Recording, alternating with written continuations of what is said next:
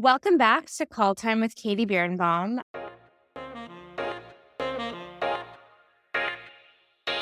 I hope everyone has been enjoying my long roster of guests who were involved with Gypsy at Goodspeed Opera House, which just closed yesterday after an amazing two month run.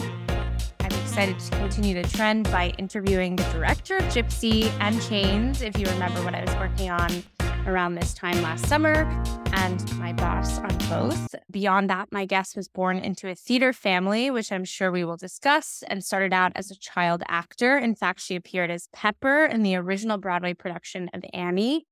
She went on to act and perform in many off Broadway, regional, and Broadway shows, including The Heiress, one of my favorite plays, and Ah Wilderness. She then transitioned into directing, a transition I'm sure we will cover in great detail, and has since become a Drama Desk and Lortel nominated director. In that regard, she's directed classics, plays, musicals, dramas, comedies, one person shows, world premieres at the best of the best regional theaters like Chicago Shakespeare Theater, Denver Center Theater, Goodspeed Opera House, of course, Hudson Valley Shakespeare Theater, Repertory Theater of St. Louis, Hartford mm. Stage, Pioneer Theater Company and Dorset Theater Festival, where she was also the resident director. She was the co artistic director of TACT, or the Actors Company Theater, and has directed many award winning plays in New York City, specifically many at the Mint Theater Company, where I met her, where she was a finalist for the SDC Joe A. Callaway Award for Excellence in New York City Directing. In a full circle moment, she recently directed the national tour of Annie and, of course, this production of Gypsy on which I worked. If you're wondering how does she do all this, having worked for her twice and now done research on her career for this episode, I'm wondering the same thing. So let's find out all that and more together. Without further ado, welcome Jenn Thompson. Wow, that was a lot. That's that that was very well done. That's all you, girl. That's all you. That's mostly your website. There you go. There you go when I interviewed your friend Val, I don't know if this made the cut or if I cut it, but I got a lot from her website. But I mentioned her website, and Val was like, Jenn told me that I need to make major changes. You didn't put that in, but it's funny because I just listened to that interview, which I thought was spectacular, by the Thank way. you. So fun. And I actually learned things about Val that I didn't know, which is that takes some doing there, Katie, because we've been friends for 30 years.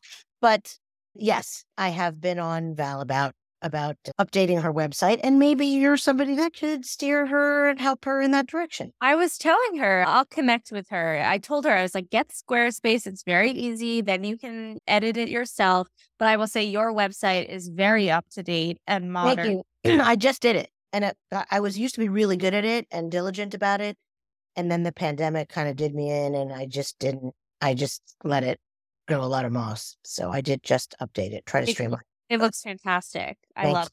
Everyone should go. Jenn. And listen, if I can do it, honestly, anybody can do it. As you just experienced, I couldn't even get my Google Chrome going to help you out. So literally, I am like the Luddite of all time. And I tell actors all the time who kind of balk at that. And I'm like, literally, I know nothing. I know nothing. And I have figured out at least how to stay up to date there. No, it's good. It's good. You're better than other directors that I've worked with, honestly. That's very kind, Katie. It's You're, true. It's true. You're okay. You can put up a story on Instagram. Yeah. You're not quite at Patty Wilcox level of what I Who is? Come uh, on. She, she, may be a future guest. So I'll probably have to do Zoom with her. I don't think Patty's going to be able to figure that, that I'm pretty sure you will Zoom with Patty. Yes. Did Val Google Chrome? Val Google Chrome did. Okay. She's got young She's got sons. They helped her. She's got sons. She's living. She was living with Laura Skye at the time. Yes. Uh, if and if Steve was home right now, I would have been able to do that. But my IT guy is off campus, so I failed. Or Naomi, of course. I'm sure Naomi could do it in ten. seconds She probably could just think it, and it would happen. Naomi is Jenn's amazing daughter. Steve is Jenn's amazing husband. I'm sure we'll talk about all of that. Sort of a theater family. Steve is an actor. But as I mentioned, you were born into a theater family. And I ask most of my guests to start out with if they can remember like a light bulb moment or an aha moment that they had when they were a kid, when they were like, theater, that's what I want to do. But I imagine for you, it might have been like more gradual because it was just always around you. Can you tell us about that? Yes, absolutely. Uh, yes, I did have a couple of light bulb moments. My parents were both actors. And when I was a very little kid, a toddler, I want to say, they started their first theater company, which was a theater for young audience company, where they wrote original musicals and toured them all over, mostly the East Coast, but really all over the country.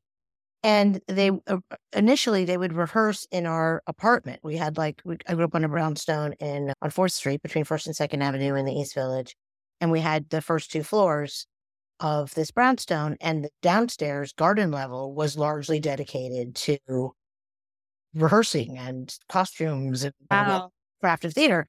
But it was also where we ate. It was also where like our dining room was. So I would I remember like going downstairs and like sitting on a table or a stool like way off in the corner and watching a rehearsal. And then invariably eh, they were all friends. So some of the actors would stay over for dinner my mom would be like cooking in the kitchen. They'd come at and everyone would sit down at the table. And I remember being maybe like three, I want to say three or four, and just like amazed that Cinderella was eating spaghetti with us and just thinking, oh my God, I have the coolest family that they know Cinderella. There was a lot of watching, a lot of watching that. And then I went to camp when I was six. I broke my arm. I couldn't swim, which was the thing I really loved to do. So it was a miserable experience. This isn't sleepaway camp, this is day camp. And then the summer I turned seven. My mom was thinking about how to keep me busy and what were we going to do, and you can't sit around. And I refused to go to camp because of the prior experience. And she said, What are you going to do all summer? You can't just sit around all summer. And I said, Get, I want a job. Get me a job. And my mom, who was an actress at the time, she was like, I can't even get myself a job. I don't know how I would possibly get you a job.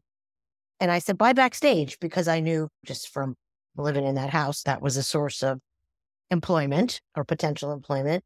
And just sure enough, lucky enough, there was an ad in the backstage that we bought that said little girl wanted, which I still have. I have on my desk.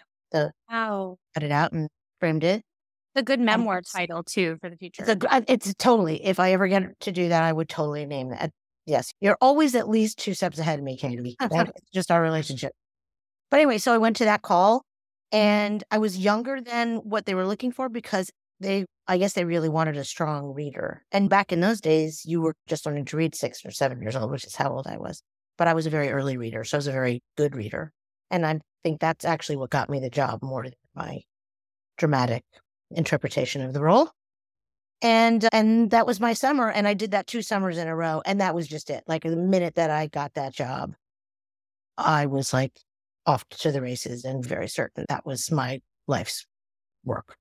It's nice that it came organically from you. Obviously, as you said, it was all around you, but it's not like your mom was like, okay, honey, now we're going to bring you to an audition. No, they were very, they were, I don't want to say they weren't against it, but they were very serious about it themselves. And they didn't want me to be frivolous about it or casual about it, I'll say. And you have a memory of learning lines with them, like being so excited that I had like a script and like lines to learn and and all of us in the living room and everybody working on a different project or all kind of doing maybe we weren't all learning lines, but everybody was doing something akin to that work. And I remember just feeling this great sense of connection and belonging and joining that side of things. And that was that really was driven by me.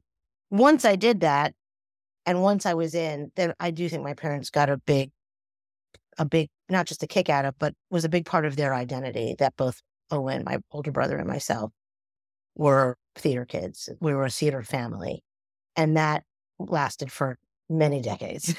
that yeah. identity for them, especially, for all of us, but for my parents, especially.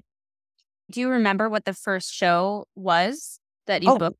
That yes, was- yes. Oh, yes. It was called, uh, it was Rip Van Winkle was an adaptation of Rip Van Winkle. I played a part that Helen Hayes had played. Oh. She actually came to the show, and I have an autograph that says from one little meanie to another little meanie, which was my character's name. And it was for this theater company called The Little Church Around the Corner, which was an off off Broadway company, but they were doing this show up in Tarrytown at Washington Irving's estate. And it was in a tent. It was beautiful. It was like an outdoor theater that they built that was right behind his house, mm-hmm. uh, right with the Hudson River as the background. And so it was super idyllic for me because not only did I get to be in the play, but I got to go to this amazing estate every day and roam pick blackberries and like I fell in a bog. And as a little city kid, which I was, it was like a whole other world. Yeah, I imagine so. Your family then ran and was super involved with Ivoryton. That was many years later. So that, the first theater company was Fanfare, Fanfare Theater Ensemble, which predates River Rep, which is the company that was in residence at the Ivoryton Playhouse for just about 20 years.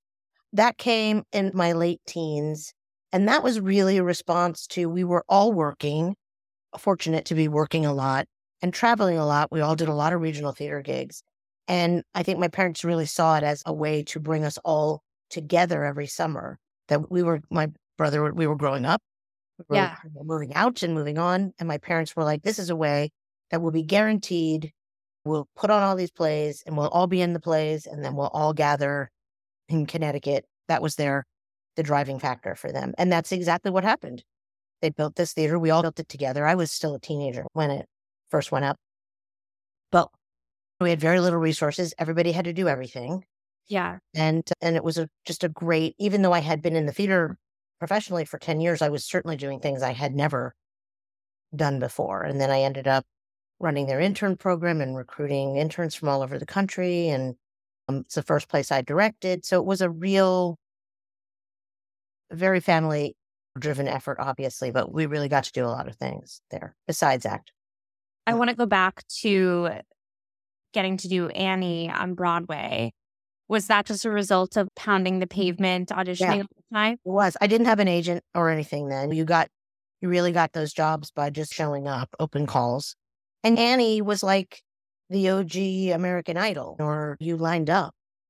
You, I mean, it was hundreds and hundreds and hundreds of kids. And we I think it by the end of it, I had auditioned for 11 times. It was wow. a lot of auditions. Yeah. And you would get a number and queue up. And sometimes the auditions were actually at the theater, which was the Alvin Theater at the time. It's the Neil Simon now. And that line would stretch around the block, around the, and you'd be really lucky if you got a spot in front of like chock full of nuts. and you could go in and get a coffee or a hot chocolate or whatever while you were waiting. And we just waited. And it was, it was intense. It was a lot of fun but it was definitely a lot of competition. And that was your first Broadway show. And that was my first Broadway show. Yeah. And it was the show. It was like what every, if you were a little girl in the theater, that's what you wanted to do. That was like the sort of top of the line. And you, it because I've worked with you and know you, you also have story. It was also not only the show if you were a kid, it was like the show. The show. Um, yeah. It was, I tell people now it was the Hamilton of its moment. People were cuckoo for that show. Annie was its own entity, but Annie and Sandy. But the orphans together as a collective, we opened a lot of doors. We got into a lot of uh, pretty choice parties and VIP rooms. So it was. How old were you? It was fun. 10. I was 10. 10 to, I was in the show for almost two years, so 10 to 12. But we were like, and it was just a completely different time. We we're at Studio 54 every weekend. Insane. Like hanging out with Diana Ross and Andy Warhol and Donna Summer and Michael Jackson and and nobody even batted an eyelash. It was honestly, we used to, there was a mob run joint next door to the theater, and we would get a call over the, uh, our stage doorman would come over the loudspeaker at the end of the show sometimes and say, okay, girls, they want you over there. And we just go over there on a school night, whatever, do a set, get in a cab. They would give us french fries and Shirley Temples. And was like the bosses called and Sinatra was there. Crazy people were there. It was just a really funny, strange kind of access that we had. And kids were not supervised in the same way. We didn't have a wrangler. We did eight shows a week. We were feral. We were a little feral. Yeah. And you describe yourself as like a city kid. You grew up in the East Village. Also, Broadway at that time, it wasn't like Disney-fied, sanitized yet. Times Square, in and of itself, was insane. It was like all hookers and people with literally with like needles flopping out of their arms. It was a different scene. And I think we, those of us that were a part of that time have probably romanticized it a little bit. And obviously, I wouldn't want it to go back to that. But it had real grit and character. And this is like New York in the 70s was no joke. A few years ago, when crime was going up post pandemic, and everybody was like, everybody's hair was on fire about how horrible crime was. And I was like, this is nothing compared to the crazy stuff we saw on the trains while I was taking myself to high school. It was rough, but it was also, it was a, as it remains, it was a great community to belong to. And we had a kind of a freedom, my, that whole generation of kids, not just Annie kids, but city kids, where we, we roamed around and I'm sure I was very lucky in escaping probably some bad stuff potentially, but it was totally worth it. It was a great way to, a great way to be growing up in, in New York. Do you keep in touch with a lot of the other orphans? I do. Facebook, internet, all the socials has been a great way to stay connected over the years. And just having done Annie, it brought so many of us back together again, which has been really great. And a whole bunch of my OG gals came down to Philly. We opened in Philadelphia last October and they were there. And that was incredibly meaningful to me. It's just, you're, I always describe it as being, especially that Broadway production, that original Broadway production, we're like astronauts. There's only a few of us. Lots of kids have been in Annie, but that particular experience yeah. is a small group of us. Yeah. And even if we were not in the show together, we share that that moonshot experience. And we have stayed a lot of us have stayed close. I'm going a little out of order here, but I think it applies. You've worked a ton with kids as a director, especially recently. You just did a calendar year where almost every show involved a bunch of kids. And having seen you work with kids, I think you're amazing with kids. Do you think a lot of that is because you were them and you remember what it was like and you feel this connection in that way? Or do you think it's just I treat them like professionals because they are and then we move on? It's those are connected, what you just yeah. said. Yes. Yes and yes. Part of the best parts of being a director is you, you for me anyway, and this applies to everybody that I work with, actor wise. Eh, I am always trying to create an atmosphere or a working environment that I would have wanted to have been in as an actor at any phase of my life. And so it feels like a great honor to be able to, every working situation is different and has its own challenges, and it's not a utopia, but mm, I'm always trying to create an atmosphere that I would have wanted or speak to actors the way that I would like to have been spoken to. And sometimes was, but often was not, especially as a kid that is that feels like a little bit of a wrong I can right. I had a lot of great experience as a kid. I don't want to make it seem like they were all terrible or anything like that. But um, we were talked down to quite a bit and had things simplified. We're not asked our opinions very often. When that happened, it was really rare. And I think it's a terrible mistake if you're working with young actors because Oh, all actors. There's a comes a point in rehearsal where an actor should know more than a director about the part they're playing. It's an hmm. interesting sort of transfer moment. Yeah. The director, hopefully, unlikely, has prepared a long time and thought about it a lot and has a lot of feelings about it and might know a little bit more to start. But once that actor is wearing those clothes and doing that thing and saying those words and making it theirs, they should take it from you. And kids, I think kids get there quicker if you encourage them to do that and you empower them because they have they just have less baggage. They have less stuff in their way and they're really good kid actors are really good at make believe which is what oh that's all we're doing anyway. And they're just closer to the source so they can really go there. And i'm all, often still like humbled by their facility and their enthusiasm i'm so swayed by that i love to work with actors that bring their whole hearts and just want to go find it and do it. And kids are mostly always that way. Definitely. What's that thing you would always say they always want to do it again? Always want to do it again. It's funny because uh, I mean, I did have a crazy year of kids. I've worked with kids throughout my career, but this was the year of the child that they were in almost everything I did, and sometimes solely just kids or mostly kids. And then I'd work with people and they'd be like, oh, they're going to get tired or, oh, there's going to be a retention issue. And I'm like, there will be no retention issue. They'll not only will they know all their stuff, they'll know everybody else's stuff.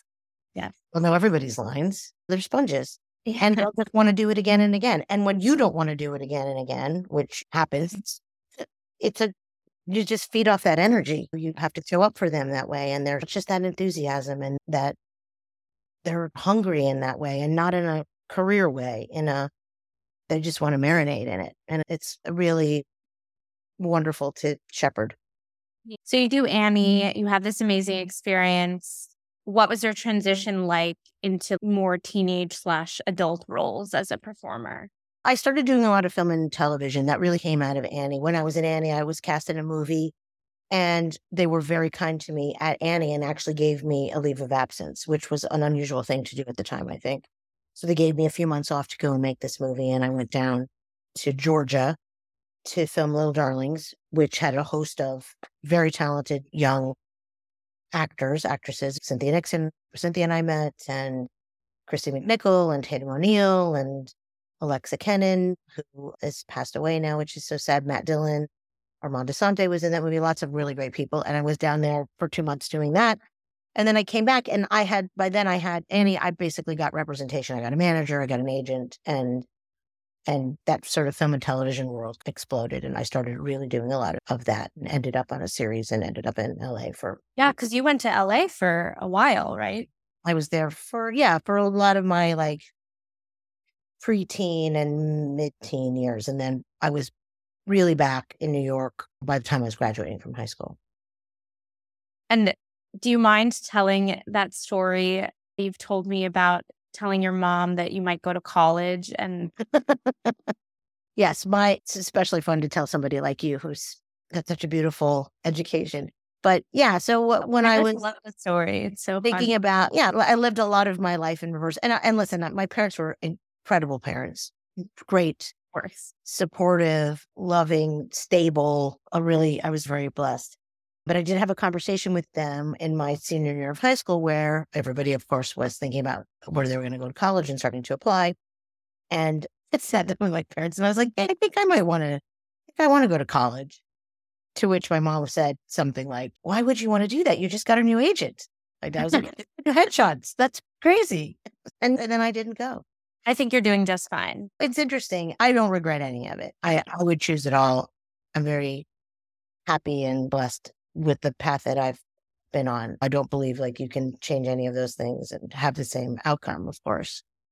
But uh, yeah, I, it was definitely an experience that I just completely missed out. And there's definitely some gaps. There are some educational gaps where I'm like, I probably would have covered that had I been paying a little more attention in high school. I was working also the whole time as a kid. The academics were definitely secondary in my priorities. Well, the thing is, you were learning by doing and you were already doing. If you were going to go to conservatory, you were doing it. Like people go to conservatory to do right. what you're doing.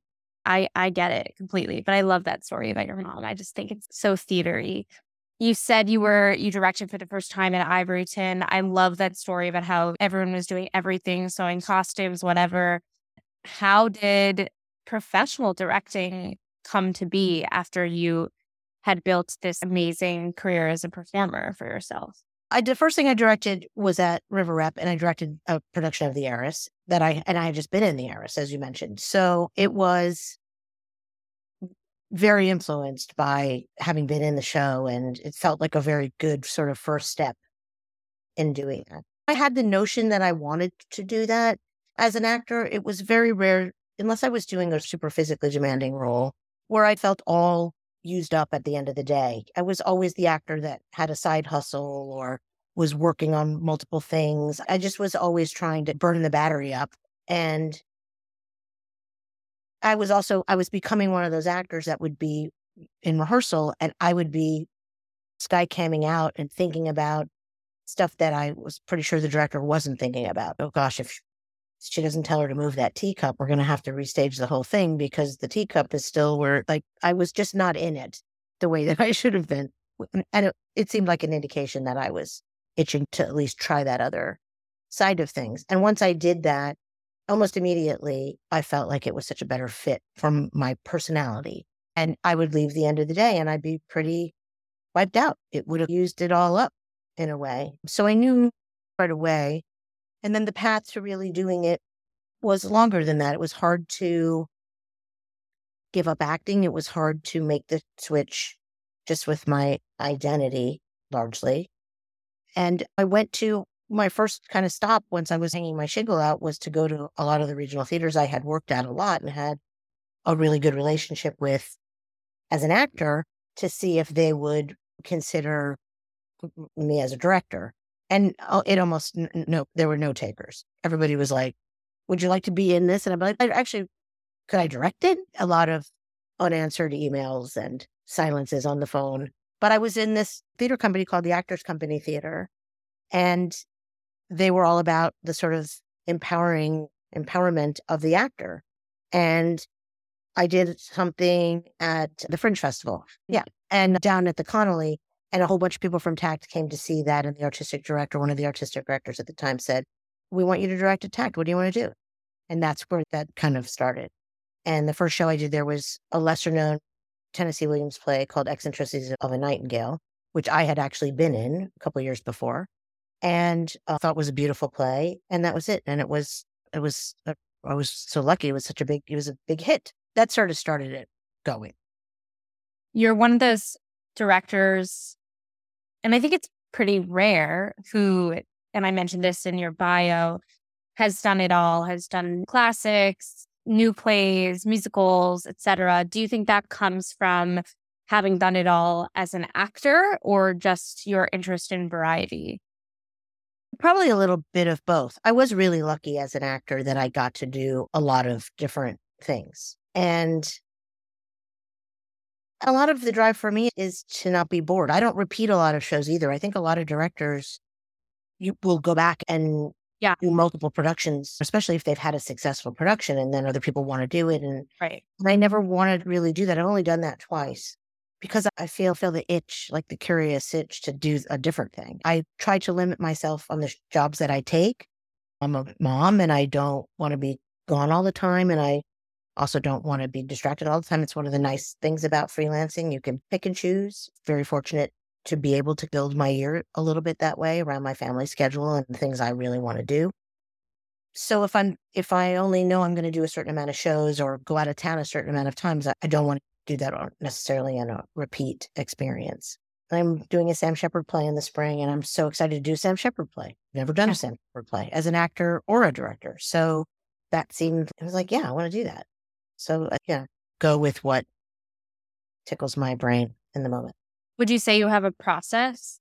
I'm a big researcher. I love to dive into the world. I like to do some traveling if I can, if it's if it feels appropriate to do that. When I was doing that first show, Eccentricities of a Nightingale, I went down to New Orleans and did a lot of Williams research. And then I drove up through the Delta and did a lot of, was fascinating.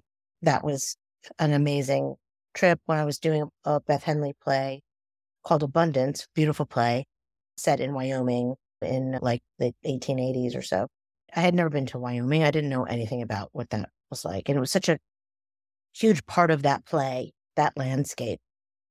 I was like, I can't possibly help guide a design or understand what that is without going. So I got to do that. I was doing an Ayckbourn play. I got to visit him. Like I, I love to do, I love to do that side of it. And really, honestly, it's just for me to have a comfort level with the material. And a lot of that stuff falls away. Everybody has a different bent towards research. But for me, I like to do that kind of prep. And we prep different shows differently. A big musical requires a lot of pre pro and a smaller play, you can do a little bit more on your own.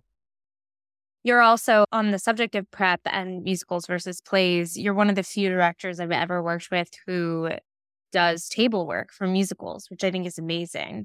Can you talk to me a little bit about why you love table work? Because I love table work. Just the English major in me is this is my heaven. Can't imagine.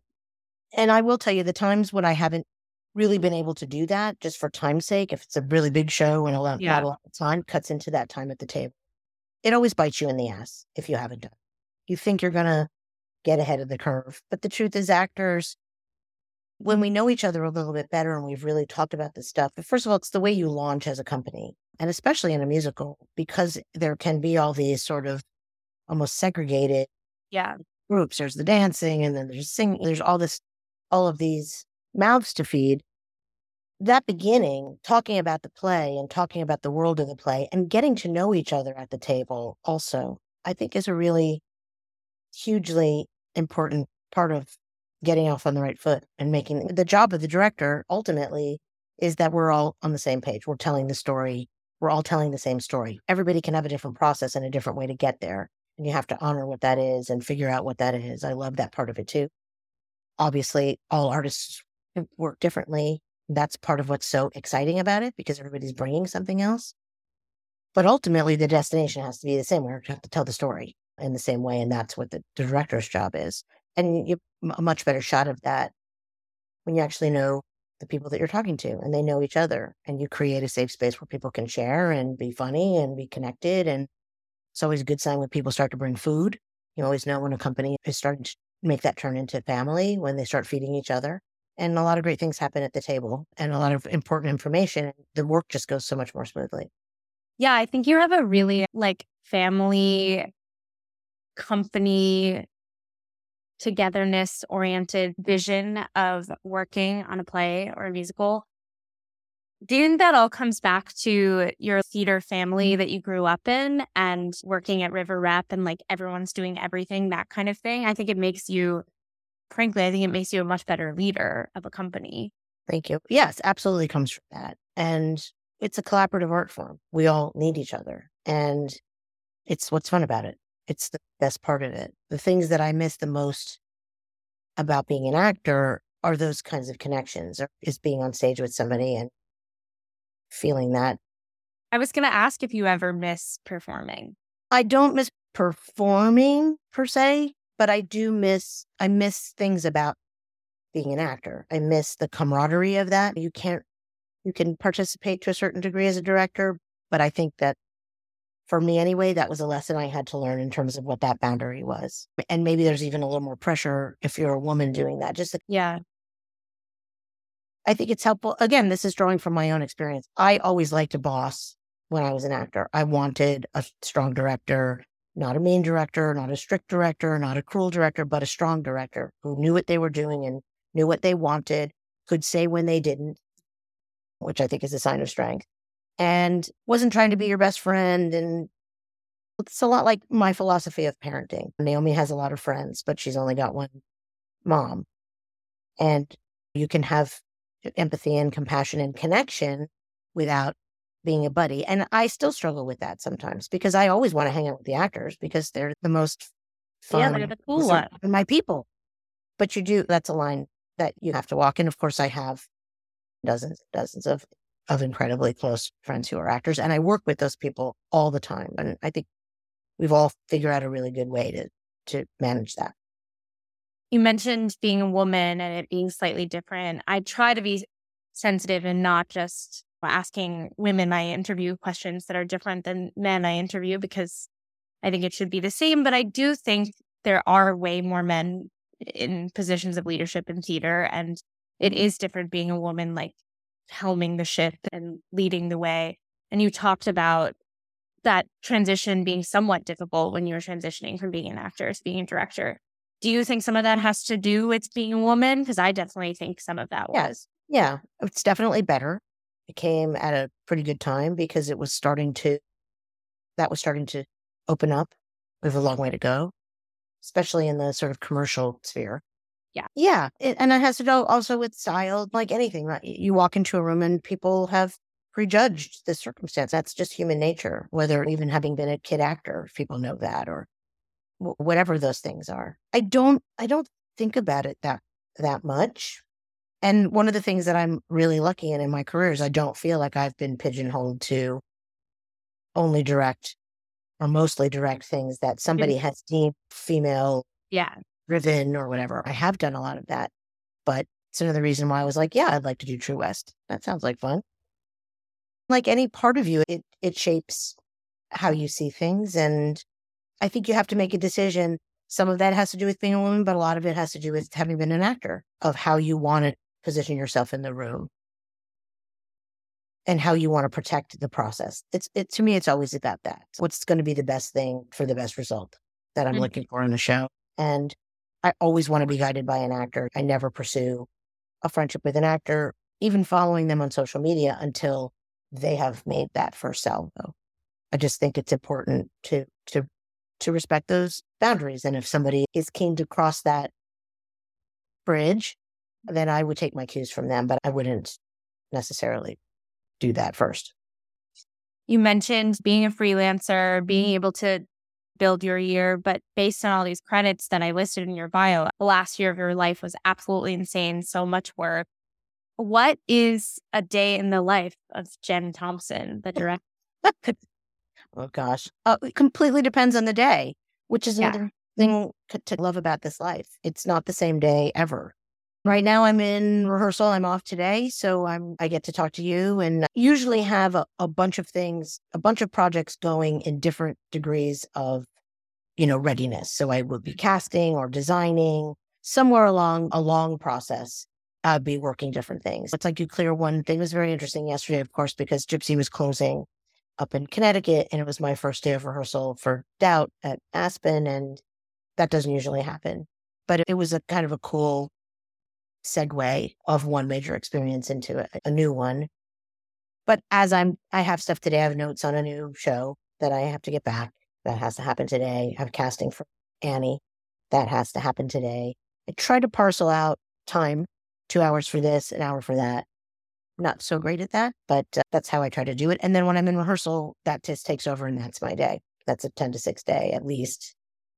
And then if I'm home, I'm coming home and I'm making dinner or enjoying the dinner that my husband made and trying to have some family time and do that. And then there's other times where you're really just doing research. Yeah. And we're taking it a day off. This last year was crazy. It was all the projects that got Push them- yeah.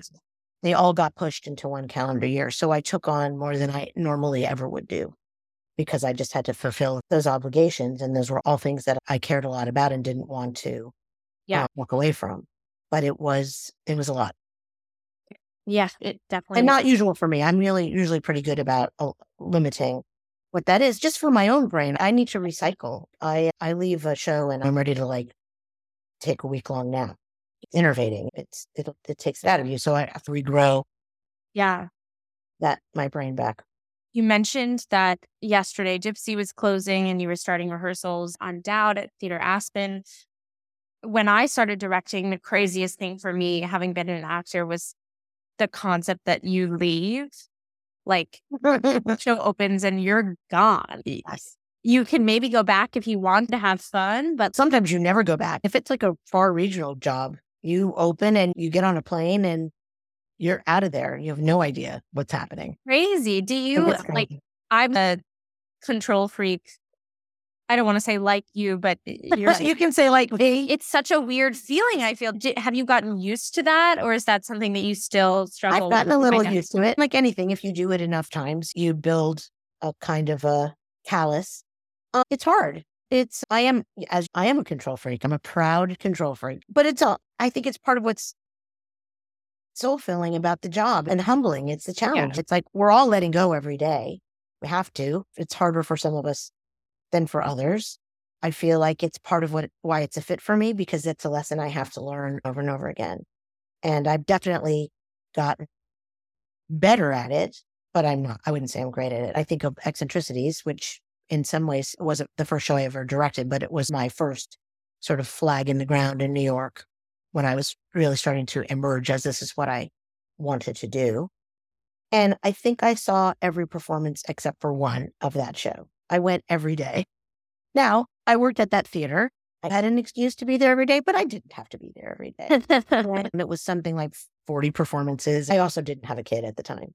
But I think about that now and I I'm charmed by that. I was so in love with it.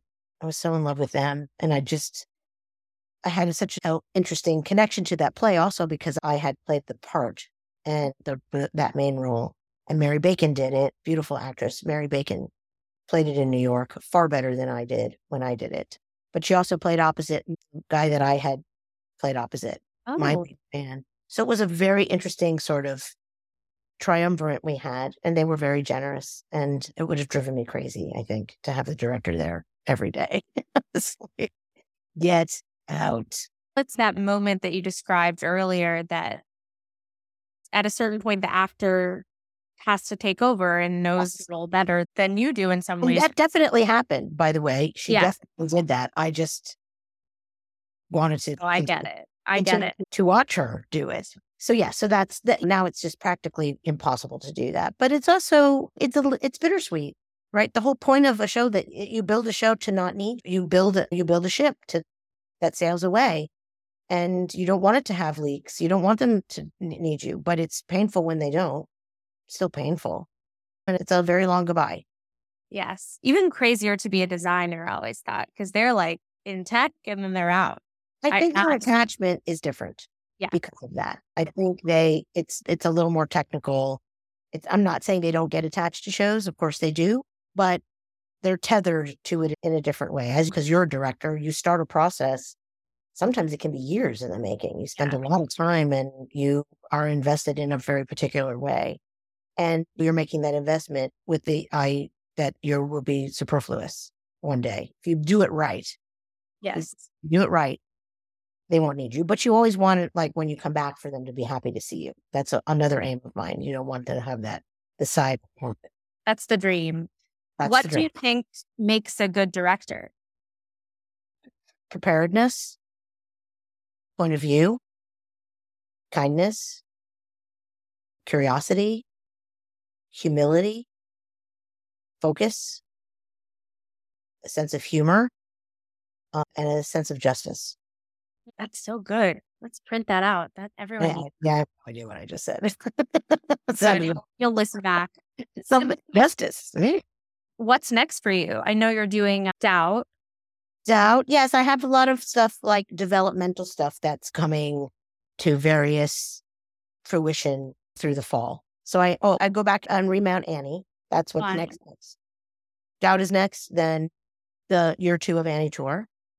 A lot, some returning cast members and a lot of new cast members. So it's a remount, but we'll be also, I think, tweaking some stuff, which will be fun to do and then getting that sent out for year two, and then a couple of workshops in a lab, and then True West later in at the start of 24. Is that the year? Where are you doing that?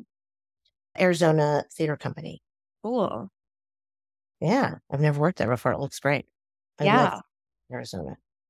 That's exciting. I was going to ask too, you mentioned this is like a theme of our talk You've done so much work at regional theaters. Your family has done and did so much work at regional theaters, but also New York, of course, and off Broadway. You mounted the Annie National Tour.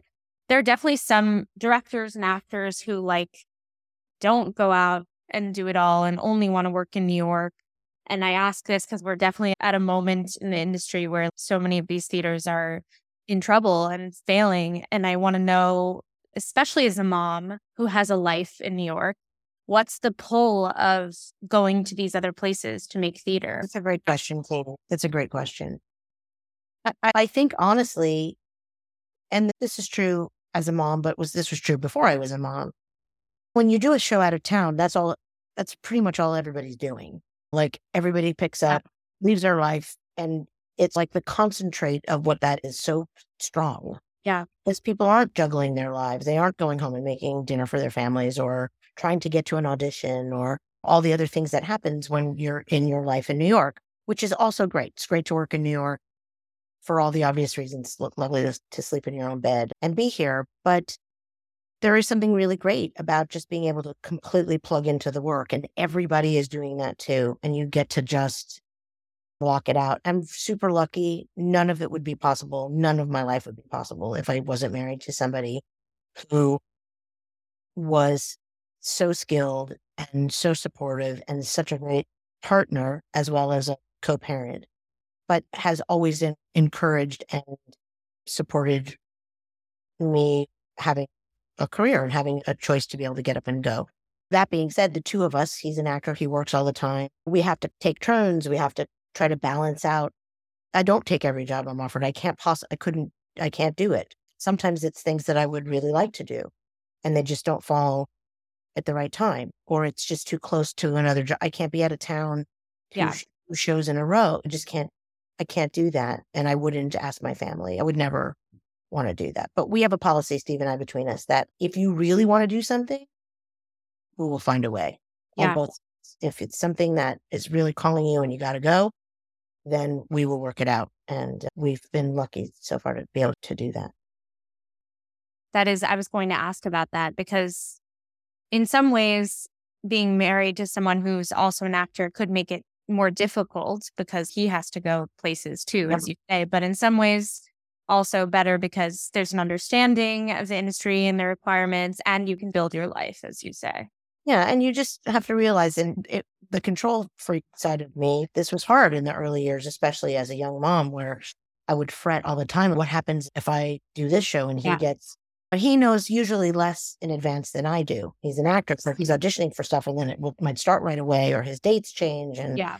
he's filming. And uh, I know a little bit more. So there'll be the sort of tent poles of the year of the stuff that I'm doing. And some of it is luck and also just letting go and recognizing that you know how to do it now and we'll, we will cobble it together. We've had very few days where we were both gone. We've been really lucky that way where we've had to have a family friend stay with Naomi. I mean, it's maybe seven days in almost 14 years. That's luck, but it's also an accomplishment on your part. Yeah, it's you have to be intentional with everything yes. in your life. You have to be intentional, and I think we're lucky in that we share very similar priorities. We're family people. We're devoted to each other. We're obviously devoted to her and our extended families, and yeah. it has to be for that. Definitely. Do you, my last question before a little ending segment, do you have any advice for aspiring directors who might be listening? It's the same kind of that I say to actors too, which is say yes. Just be in the room. Yeah. Be in all the rooms you can be in, even the shitty rooms. They're going to teach you. Yeah, yeah, it's very good to see what you don't like and how you don't want it to go. That's just as valuable as finding somebody or being in a situation that's filled with green lights and positivity. So yeah, say yes, especially if you're young and you can travel and you can yeah get in there and you can do that. If be passionate and be in the room. And don't, I would also say, don't be afraid to be new. Everybody wants to know everything now and you tout their experience or their success. And it's okay to not know stuff. And it's okay to be a new person and keep your ears open and just to observe and dive in and ask questions and not know. Um, yeah. I think, you know, that's the best way to approach it. And you end up getting I think you end up getting more out of the experience because I think people let you in more in, in a weird way, or they don't notice you listening. All of my stuff, especially becoming a director, was observing great directors, Jerry Gutierrez, Dan Sullivan in tech as an actor, and just getting myself closer and closer to that tech tape because it seemed like some crazy, mysterious magic was happening in that vicinity. And I just was drawn to it. And they never even knew I was there. Yeah, it's a good tip. It's definitely a good tip. I want to end with my ending segment that I call the thank you five segment, which is five rapid fire questions off the top of your head. I don't think I did. I did one favorite, so you can always name a couple because some people don't like favorites. Okay. Uh, can you think of a funny moment that happened in your time at Annie that we wouldn't necessarily know about, either as a performer or a director? Yes, there's a quite a famous story when I was in Annie as a kid, where one of the orphans who was quite young, we were in the transition coming out of the radio hour into our big reprise, which is a big dance number. And as we were making that transition, this little girl mentioned to me in a panic that she had to pee. And I was dismayed for her and said, You got to hold it because we're about to do this big number. And I realized she really did have to go, and I tried to get her to run off, and she, the lights came up, and she was deering the headlights, and then proceeded to pee and pee and pee, and took a full body bathroom moment on a bumpy stage, and it were on a little bit of a rake. It was splashy. so that, yeah, and we would say it after that. I was a nanny for almost two years, and the dog never went to the bathroom on the stage, but one of the kids did. Wow. Did the show stop from there? Because they No, we did not stop. We just kept going. So you were dancing crazy when you think about it. I don't yeah, no, we didn't stop. It just that is wild. Just got sticky. I don't know. That's Broadway, baby. Uh, we just kept it going. But the poor little girl that had to do the cartwheel was a very unhappy. Oh gosh. It's sanitary or what is it? Sterile. Sterile. yes. Do you have a dream show to direct that you haven't yet directed? I would love to do All My Sons mm. quite badly. I would do that anywhere. I would like to do West Side Story. It's probably the top two. Wouldn't mind doing Sweeney somewhere. You just named like the top American musicals slash plays of all time. So love that. Okay. Do you have any directing pet peeves? It you mean things I hate that yeah. do when I'm directing them? It's that or or, or the experience of directing, or that, or that other directors do that. Oh, yeah. It's interesting. I don't really, I don't know what other directors do other than yeah. when I see their shows. So yeah. I don't, I have no idea. So they don't get on my nerves. Pet peeves. Phone usage in a rehearsal hall is a pet peeve. It's a real attention span killer. If I could ban them, I would like everybody to, if, if somebody's in the rehearsal room, I'd like there not to be phones. It's really hard to do that now. So that's it. I maybe being on time. I like people to be on time and ready to work when we start, as opposed to arriving. Sure. Sure. Um, so that's a little bit of a pet peeve. Yeah, preparedness. Uh, like I said, enthusiasm turns my head. So if somebody's there and wants to work and ready to go, that's my favorite kind of actor. The phones thing is interesting because when you go on a break and you're working on a show, the phones come out as soon as you go on the break. And I'm as guilty of it as But not even just on a break. I think there's also something to like to your fellow actor. If an actor is if you're in a rehearsal hall and somebody is rehearsing and they look out and there's a sea of this, everybody is yeah. That energy. And you could listen, you could go back 20 years and that would have been a newspaper. Somebody would have had a newspaper over there. Uh, I'm not suggesting that everybody is wrapped and watching, but in a perfect world, I, I feel like if you're going to be in the space where the work is happening, you have to give your energy to the work, or at least you can't distract it. You can't yeah. pull it. And yeah. there's something about that phone in your face. It's also created it's really shortened our attention spans, my own included. It's my biggest concern for like my daughter's generation. It's and a lot of kids that I or young people that I work with in their twenties, where I see that attention span is re- it's really tough because they've never not had that. Yeah, never not been just that scrolling. So they don't even their brains don't even have any memory of a time when they were not doing that, and it makes me a little concerned. It's also an easy way to close yourself off to the world, especially if you're like scared and you're new, because yep, it's a place to hide, right? And we yeah. don't want to hide in rehearsal. We want to do the opposite of that. We want yeah. to expose ourselves. We want that energy to be reciprocated. And that is, you put up a new number, nobody's seen it, everybody comes into the rehearsal hall to watch. It's yeah. a big supportive moment and it's a beautiful moment. It's everybody coming together in support and in excitement about what we're building. And there's something about that phone in people's faces or in their hands that dulls it in some way, I think. We're not as accessible to each other anymore.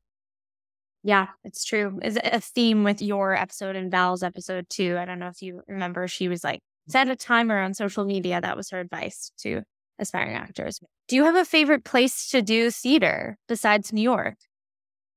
I'm very fond of Goodspeed, as we all know. A gypsy was my fifth show there.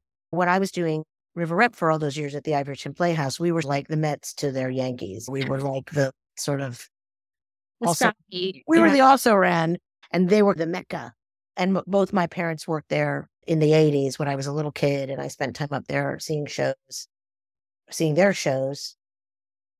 It just has that lore. And I'll tell you, every time I come over that bridge, now we bought a house in Ivoryton. We bought my parents' old house. So we're up there quite a bit. We split our time between Brooklyn and Ivoryton, but every time I come over that bridge and see the flag up of whatever show is running, obviously, especially if it's a show that I've had anything to do with. But my heart, like, my heart just jumps. I love Denver too. Denver's a great place to work. Denver Center, I love them. They're they do beautiful work. Lots of places. I always aim to to want to come back. Yeah. Great privilege to do that. It's a great privilege to like be able to come in and join a team and deliver something really special to a theater. I'm a big believer in regional theater, obviously, and I always want it to. I always want it to be good. My last question is: Do you have a director's essential? So this could be like literal, like I have to have my computer with all my research on it, or it could be metaphorical, like determination or kindness, or one of the great things you said earlier about what makes a good director essential. I again, I think it's just being prepared. I think it's the confidence with that comes with being prepared. It's great to have a dramaturg. We don't always get that. Sometimes you're doing it on your own. And the truth is that there's a lot of value to doing it on your own because it takes a lot more time eh, but yeah. you end up reading even more and it's your edit of what you think is important. But a great dramaturg is a humongous asset, of course. Yeah, being prepared enough that you can throw it away and you're there as a, you have the confidence because you've done the work and you mm-hmm. know what you want to make. And then it makes you flexible enough, I think, because you're secure in that idea that then you can be open to everybody else's ideas because you have to be open to other people's input. That's the whole thing. If you're coming in and you've already blocked it in your head and you've already done all that stuff and you're killing those actors' instincts, that's what they're there for. You hire people for their talent and their instinct. And hopefully they take your idea and they make it better. That's the same thing with designers also, right? They're the experts. Yeah. I can't play Mama Rose, right? That's only Judy's job. Yeah. I'd like to see that though. No, you really wouldn't. I don't think I could make it past some people. I think I could collapse right after that. But you were, the Annie was a full circle moment and you were a mm-hmm. baby June when you were a yes. kid. So you're having lots of full circle. Moments. I am. And yes, and I was, had been a music man when I did Music Man and Bye Bye Birdie when I had done Bye Bye Birdie. So yes, it's, it is really cool to revisit. It's also, especially not Annie because I did Annie for two years. So I know that show in a sort of a cellular yeah. way. But a lot of these shows, I only remember like the first act or the thing that I was in. But even in Annie, like people would ask me stuff about it in the beginning, and I really only knew the show from Pepper's. What I didn't know what happened in the mansion very much because I was never in the mansion. Sure. It's interesting when that's when you start to swap out those memories for the new ones when you're creating it. It's a really cool part of my life, though. I love coming back to that stuff as an adult. Fun. So fun. Jenn, this has been such a good conversation. Is there anything you feel like we've left out or that you want to say or that you want to plug? People are I'm just really I'm really impressed and proud That's of you. And I hope that doesn't feel like patronizing in any way. I just you're so bright and you're you're unique in your interests and in your depth of knowledge and just I'm just a mad fan. I'm a mad fan. I wanted to say this is not a question, it's more a comment. Something I love about Jenn as a director that I really admire and want to have in my own life and career is the willingness and ability to do everything, like the attention to detail, yes. But when I say Jenn and I were like in the Goodspeed costumes, getting costumes, which normally wouldn't necessarily be something we would be doing. But I think sometimes people in theater, especially people who have been on Broadway, have done a million shows, have an ego. And Jenn knows that the teacup makes a difference. It does make a difference. Not the right teacup audience, but it's it's cumulative. It's a million details, and you shouldn't notice really any of them because yeah. they should all be going to the greater good. If you get them all right, nobody should be looking at anybody's shoelaces. Exactly. shoelaces are right, and the buttons are right, and the teacup is right. All that stuff is right it just elevates it for the actor. And if you elevate it for the actor, you elevate it for the audience. And the, an actor can tell when they're wearing a piece of costuming that is right, that gives them a piece of character, that gives them a certain kind of posture or feel or whatever that is. Those are essential things props, wigs, costumes, set dressing, all of that stuff. We're all in service of the performance because the performance is really the only thing that um, ultimately it's not the only thing that counts, but it's the big ticket item. And so yeah. we're building that. The more you can do that. And you, whatever you got to do to get it done, you got to crawl on the floor, find a feather boa, get on the floor and go find it. Yeah. we will do that together. we will do it. And that's something great about theater too. I know you've worked in TV and film too, but there's still like a scrappiness to theater that I love. And I hope that never goes away because you know what that is? That's skin in the game. You and I can look at some shows. Those we had things on chains. We had all that COVID and all that. Like yeah.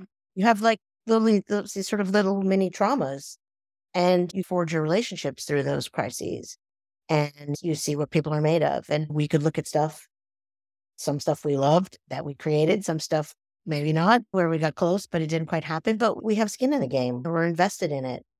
And it's also what's painful about it when it doesn't work. It's personal. It feels very personal. It's very hard to put yourself in a pod where you're not touched by that. At least for me, I have not been able to figure that out. Yeah. Yeah. Jenn, this has been so great. I think it's going to be a great episode. I hope my listeners have enjoyed it as much as I have. I believe next week we have another gypsy person. I'm just rolling through the. What's gypsy- it going to be? It's either going to be Patty or Edward. I haven't. I- I All right. It's going to work out. And planning an episode about uh, about Sheldon Harnick, the late Yes, Sheldon. of course. I know. What a life.